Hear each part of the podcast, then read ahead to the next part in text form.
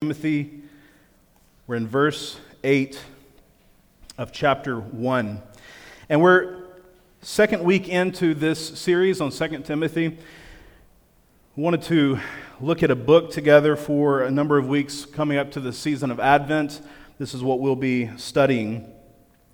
And the, last week we talked about Timothy's sincere faith. What is a sincere faith? Paul commends him Paul is an apostle of Jesus. He's a leader of the early church. And he had this protege named Timothy. And he sent this tender letter to Timothy saying, Hey, I see your sincere faith. And then he kind of moves today into a time of challenge for him to secure that faith, to make sure that it is safeguarded, that it is entrusted to God. And so that's what we're going to be talking about today. Let's pick it up in verse 8.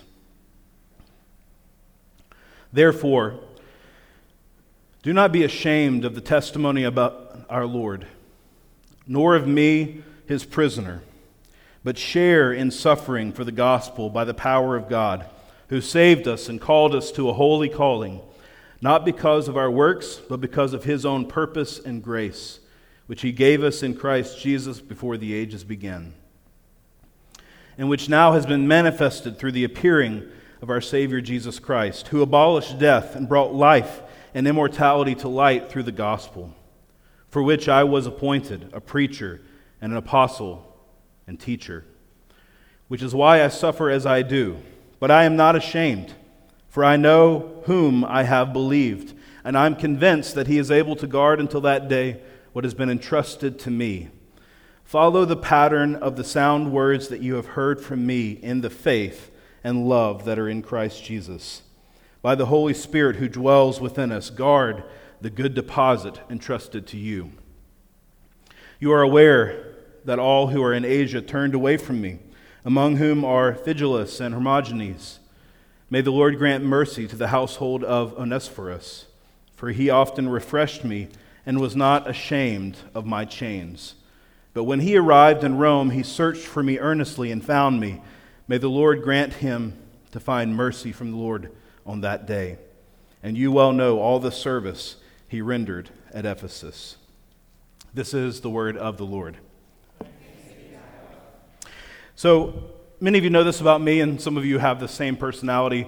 Uh, I'm a hobby person.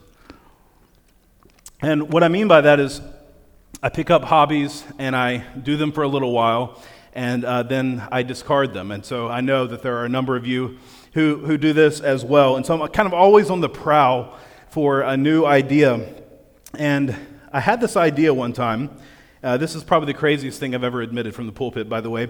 But um, I had this idea I wanted to look into. I think I'd read a book, seen a movie, something. I can't remember what it was. It was a few years ago. But I was, my mind and my imagination was captured by this idea of owning a bird of prey. Uh, uh, to be a falconer or a, a, hawker. You know, you see these, these movies with like the, the bird and, you know, they're, you're taking them hunting. And um, I don't know, it just it kind of captured me for a couple of days. And I thought, wouldn't it be awesome to just have a bird of prey, a hawk or a, or a falcon or something? And so um, I don't, uh, by the way, but um, I looked into it and I, I really stopped with the internet research phase. Because as I, as I looked into it, I came across an article, and the article was very, very blunt, speaking to pros, pro, you know, prospective uh, hawk owners.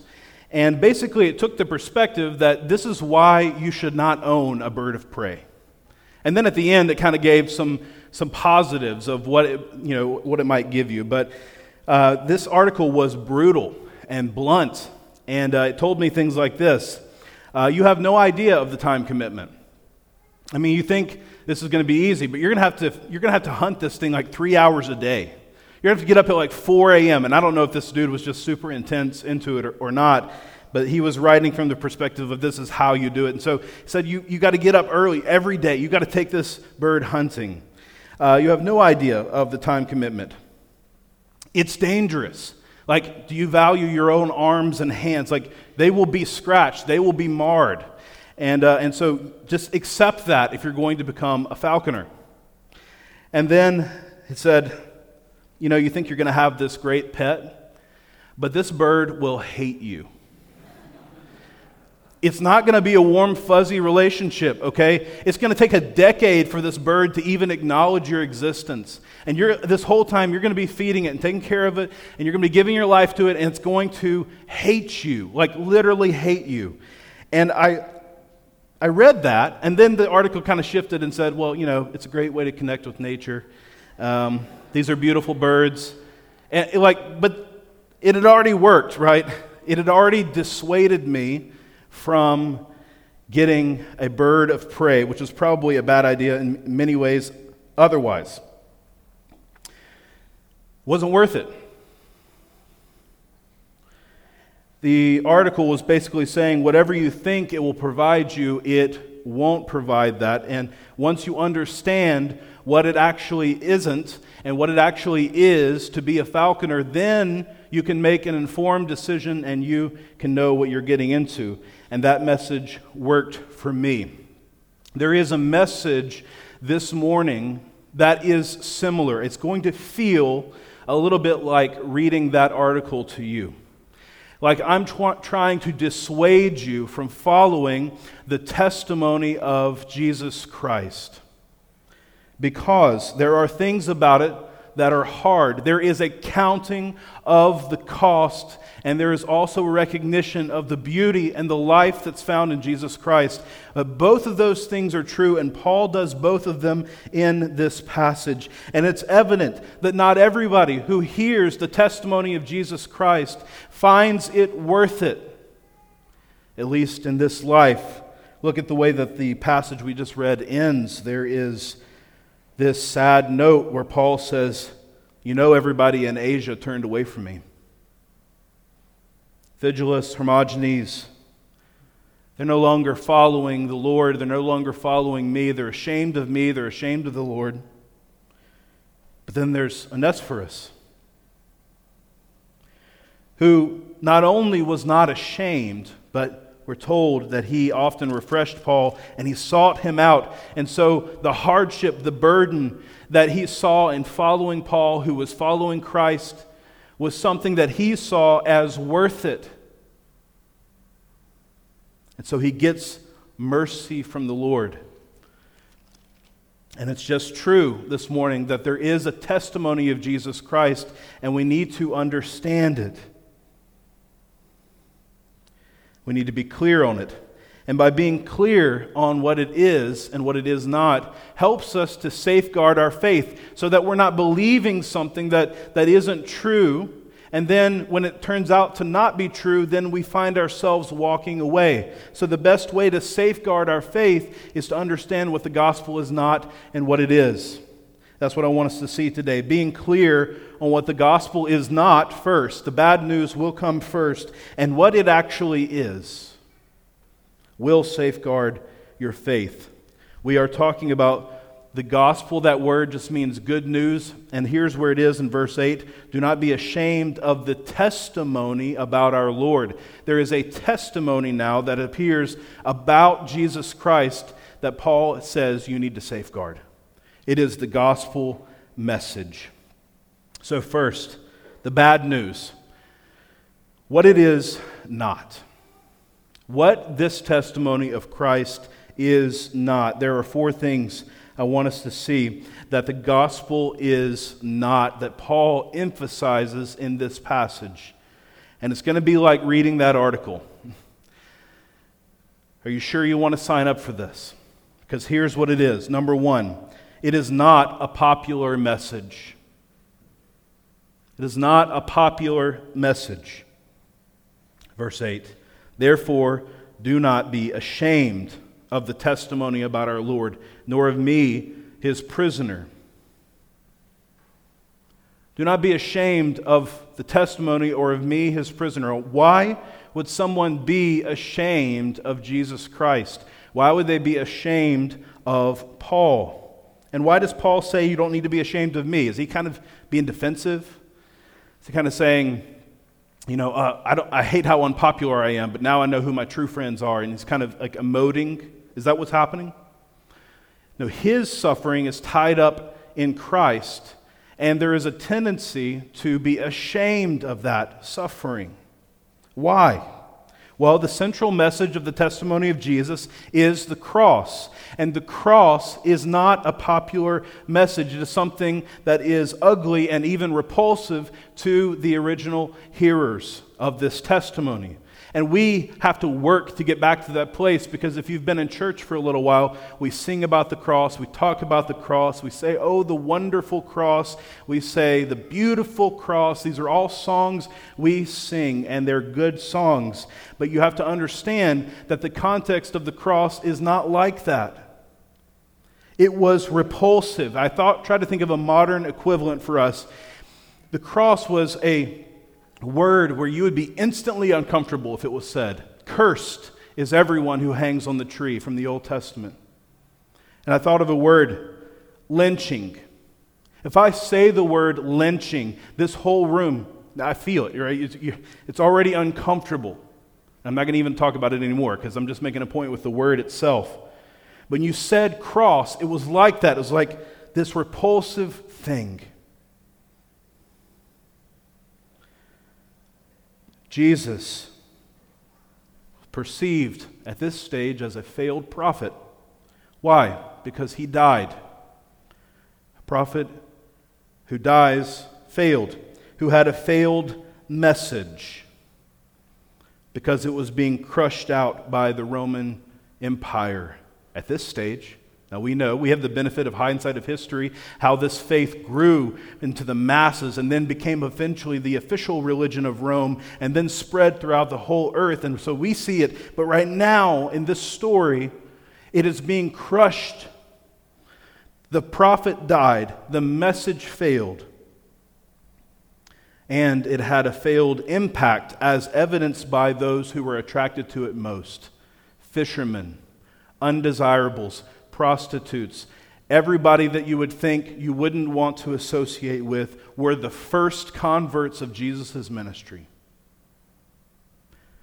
And so it is not true that Paul, when he talks about the cross, gets a warm reception. It is not a popular message. It was a shameful message. Well, that just Paul? He, is he just kind of speaking for himself? No, this is what Jesus Christ himself said, the testimony about himself from John 15. If the world hates you, know that it has hated me before it hated you. If you are of the world, the world will love you as its own. But because you are not of the world, but I chose you out of the world, therefore the world hates you. This is what Jesus says about himself. So we need to disabuse ourselves of this notion that Christianity is popular. And of course, a false thing that then we would draw from that is to say, well, if it's just going to be unpopular, then we can just be jerks all the time and separate from the, the entire world. The scripture does not tell us to do that either. We're in the world, we are participants in it. At New Valley Church here, I hope you've experienced this. We seek to be a winsome uh, group here we don't yell at one another. We don't beat each other with the Bible. We, we have a culture of care and love and inclusion. And so we have said before, I'll say it again, you don't have to believe in the testimony of God to belong in this church. That is absolutely true. And there, there are people who come to this church, some in this room, who do not believe in Jesus Christ, and they have told me so. But they still like being here, and I love to hear that. But the flip side of that is that many of us still believe that if we're just hip enough, if we just smile enough, if we're kind of secular enough, that more people will receive the message and find it attractive. There are bridges. There are bridges that lead to the gospel, but that does not mean, just because there is a bridge there, that the bridge is easy or that the message is popular. It is still not popular. 1 Corinthians 1:18 For the word of the cross is folly to those who are perishing. But to those of us who are being saved, it is the power of God. There is a difference in the way this message is received. Phygelus, Hermogenes, Onesiphorus. foolishness, not worth it. Worth it and worth pursuing. There's a difference. Still, the message of Jesus is not popular. Why? Because it has to do with these things death, suffering, your own insufficiency, submission to someone that is not yourself, loss of control. Let me just make this statement it means that your money is not your own and your body is not your own. Even just saying that is so countercultural. The message is not popular. It's bad news. We're going to move faster here. That's the first thing. It's not a popular message. Number two, it is not a carefree life. It's not a carefree life. What does Paul say in the second part of verse 8? But share in suffering for the gospel by the power of God. Share in suffering. Paul identifies himself in suffering. He is suffering, he's in chains. Notice what he says about himself nor of me, his prisoner. Paul identifies himself not as a prisoner of the Roman government, but as his, that is, God's prisoner. He's the one who has put me here. He's the one who has brought me into suffering, and you are called just like I am, I identify with Christ in my sufferings, Paul says. You are called to share with me in those sufferings. He invents a word for that where he says, share. Share in suffering. It's one word in Greek. The share with the evil I'm experiencing. He puts it all together. The suffering of Christ, the suffering of Paul, the suffering of following Jesus. Is this another way that Paul's message is different from Jesus? Is the fact that Paul suffered mean that what exactly that Jesus told us to suffer? Here again, we see in the Beatitudes Blessed, Jesus says, are those who are persecuted for righteousness' sake. Theirs is the kingdom of heaven. It's the same testimony of Jesus and of Paul. How many times are we going to hear a different message from that stated or implied that if you have Christ, then your troubles will go away. If you have Christ, then your pain will always stop. If you have Christ, your relationships will always be healed. If you have Christ, you will always prosper financially. All of these things are told to us. Then, it's the reason why some have left. We'll see that later in 2 Timothy. Then and now, that message continues to be said and people buy in and say, This is the message of Jesus. The message is my own success, my own happiness. And then when it doesn't work out that way, they blame Christianity. It's a bait and switch. You told me this is what it was. But if you read the scriptures, there is no bait and, bait and switch. He says it right here to be with Christ is to share in his suffering.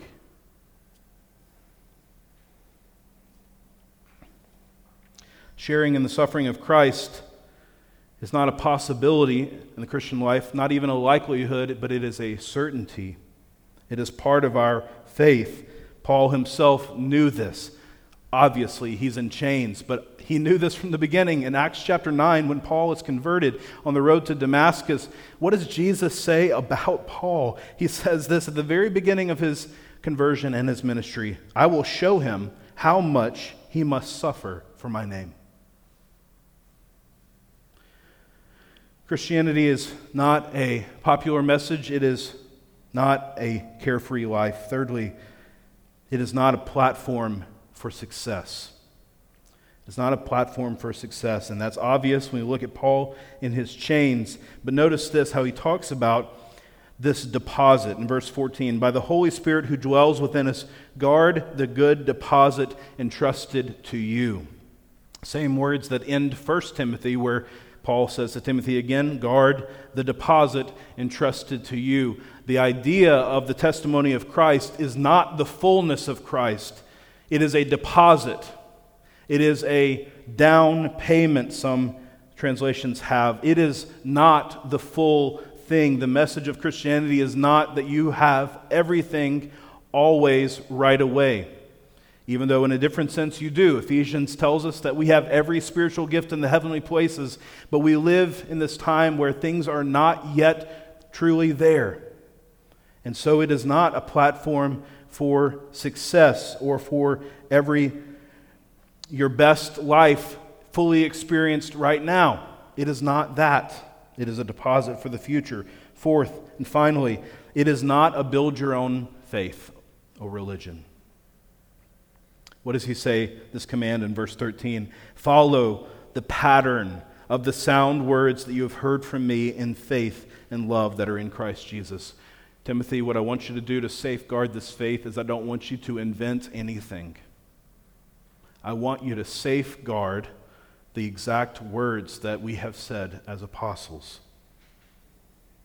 How often is this a misunderstanding for Christianity? Whereas a feeling, or maybe stated explicitly, that when it comes to our faith, this is my truth, this is my uh, perspective.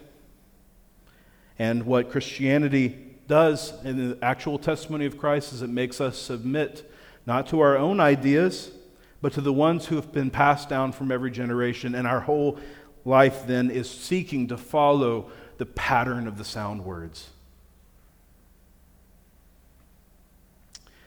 Christianity is not a popular message. It's not a carefree life. It's not a platform for success, and it's not a build your own idea religion.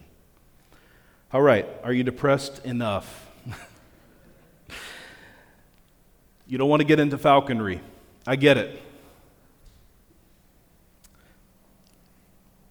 You know, as an aside, this is important for us to do. And it is actually a positive way that we deconstruct our faith. I hesitate to even use that phrase because of the way it's used right now. The deconstruction of faith, and what people typically mean by that is I'm having these questions, I'm going to separate from the body of Christ, and we're going to work through them outside of Christ. The problem is then you're left with only your own resources and no community and no sense of understanding of what the right framework of truth might be. But recently I heard on a podcast from an author, Kyle Strobel, uh, one of my heroes. He has written a number of great books. And he said to those who are deconstructing their faith, he said, Why don't you just stay with Jesus? There's more than enough deconstruction that can happen there. And I thought that was so true because what we're talking about is that deconstructing. What am I putting my faith in? Do I really believe that it's actually just going to make me popular, that, that maybe, you know, I'll just have everything that I want, or, you know, that, that, that God's going to help my business succeed, or something like that. And we have our faith, and it's kind of in Jesus, but it's kind of in these other things. And that's something that does need to be deconstructed. And I know that it's more than that. I know that there are people who feel very dissatisfied. I know some of you feel disconnected. I know some of you feel like you've been hurt and you have been hurt by leaders and by other Christians, and some of you feel like Christians are fake, and they often are. And Jesus talks about every one of those things. You can deconstruct your faith with Him. He speaks to those things, but He also speaks to you, the deconstructor. And what does He say to you? What is your faith in? What do you want? What, why do you believe that following Jesus is worth it? Is it really for something other than what it's not, rather than what it is? What is it? I want to look now at what this message actually is. And it turns out it's a whole lot of amazing and beautiful things that do mean it is worth it to follow Jesus. Number one, it is an eternal salvation. Look with me at verse 9. Who saved us and called us to a holy calling, not because of our works, but because of his own purpose and grace, which he gave us in Christ Jesus before the ages began, and which now has been manifested through the appearing of of our Savior Jesus Christ, who abolished death and brought life and immortality to light through the gospel. Amazing sentence there. It goes from eternity past to eternity future. Jesus, who was there when the ages began. and is bringing now immortality to light. He's showing us the way of an endless future. The God who always was brings us into what always will be, and in real time, He saves us. It would be a summary of what Paul just said. He saved us. What did He save us from? He saved us from sin and death. His mission is a rescue mission. Eternal life is sometimes put down and poo pooed away right now as we talk about, man, you know, life right now is the important thing. But the scriptures over and over again point us to a future hope. And if you think about it, the future is what drives all of our decisions. It is what makes us alive to the present, that something else is coming. Without that hope, if death is the end, then there is no meaning to what we're doing now one could argue. He gives us this future hope, and he roots it in himself the fact that God is eternal and that he purposed to give us this grace before the ages began. He worked his plan of salvation to bring us into immortality and to bring immortality to light. It is, the message of Jesus is an eternal salvation. Number two, it is a meaningful life. There is now and the future. Look what he says who saved us and called us to a holy calling. This holy calling. We're not just saved and then we wait until the end of our life to get it. We're saved and then called into something else. See what he says? He brought life and immortality to light. Life, then immortality. Holy calling, then salvation. It is now and it is future. It is a meaningful life. You have a role. Paul, even though he's in chains, even though he is about to die, is thrilled with his calling. Look what he says. You can see his excitement, his pride good pride, for which I was appointed, a preacher. This is verse 11, an apostle and teacher. Paul says, I am a kerux, an apostolos, a didaskalos. I, I am this proclaimer. I am an apostle. I am a teacher. I have given my life to this. And you notice the confidence even in his chains. Even as he's awaiting his execution, he says, This is my role. Echoing what he says, whatever I have lost, the bad news, whatever I have counted the cost for, whatever I have seen that this message is not, now that I know what it is, I give everything for it. And my life has meaning. He brings that confidence. It reminded me of this quote from a, somewhat famous. Um, but unknown Rwandan man. I couldn't find his name anywhere, but he gave his life. This was in the 1980s. And after he gave his life for Christ, his journals were found, and this is a portion of one of his journals.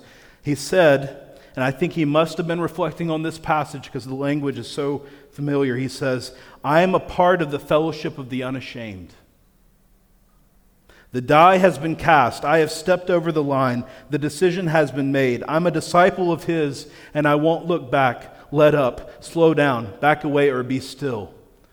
Notice how he does exactly what Paul does here when he talks about the past, the present, and the future. My past is redeemed. My presence, present makes sense. My future is secure. I will not negotiate at the table of the enemy, ponder at the pool of popularity, or meander in the maze of mediocrity. I won't give up, shut up, or let up till I have stayed up, stored up, prayed up, paid up, and preached up for the cause of Christ. I am a disciple of Jesus.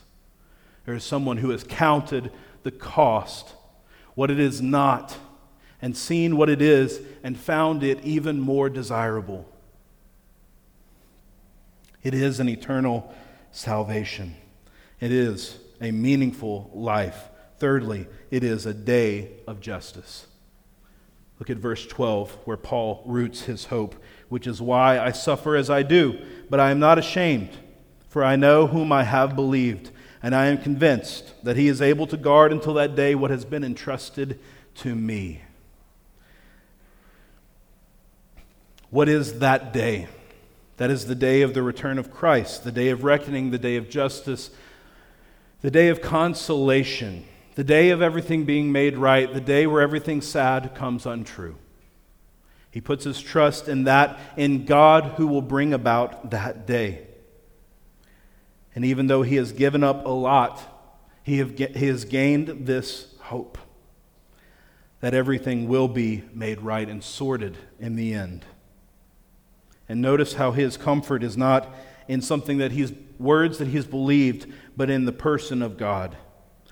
I know not what I have believed.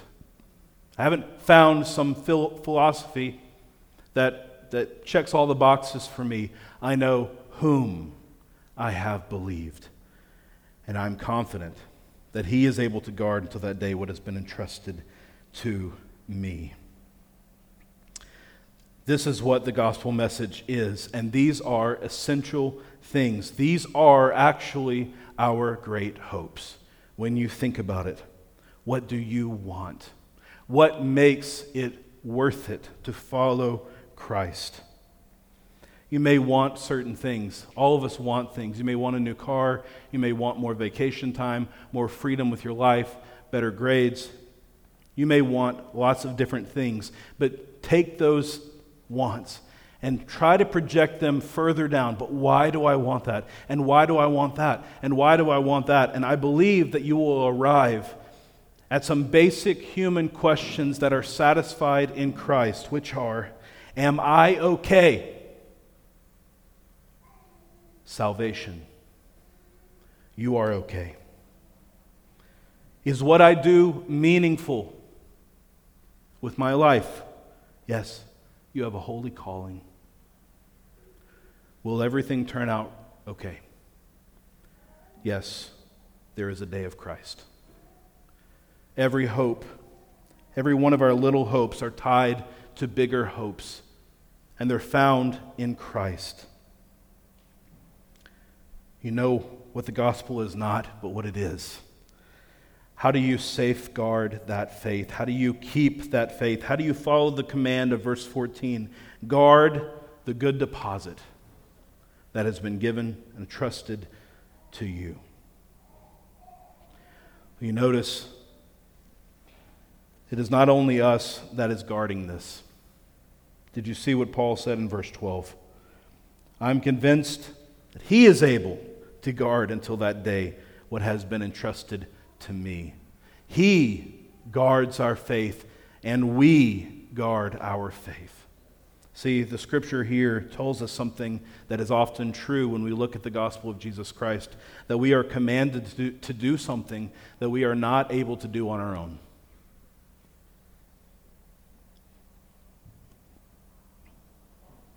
We are not saved because of our own works, this passage says in verse 9, who saved us and called us by a holy calling, not because of our works, but because of his own purpose and grace. And there is that tension again. Who saves us is Christ through faith that we put in Christ. Who guards us? Well, God guards us and then commands us to guard our own faith. This is the tension that exists in the Christian life. We are co- told to safeguard what God Himself has already safeguarded. His guarantee stands on it. So, what do we do? We walk in hope and faith. We do the work of believing. John chapter 6. You remember, there's a crowd that comes to Jesus and they say to him this great question what must we be doing to be doing the works of God? And Jesus' response to them is This is the work of God, that you believe in whom He has sent. You do the work by believing in the one who did the work for you. And you entrust yourself to the one who has already said, You can trust me. And so there's a movement of faith towards what God has already secured for you. And we are called to live into that hope. Salvation meaningful life, day of reckoning. All those things are found and fulfilled in Christ Jesus himself. How do we have eternal salvation? Is by Christ's sacrifice. How do we have a meaningful life? Christ says, I come that you might have life in abundance. What will happen on that day? Christ will return with consolation and judgment. And so we continue in our deconstructing. The good kind of deconstructing with Christ because we're asking ourselves what motivates me? What am I putting my faith in?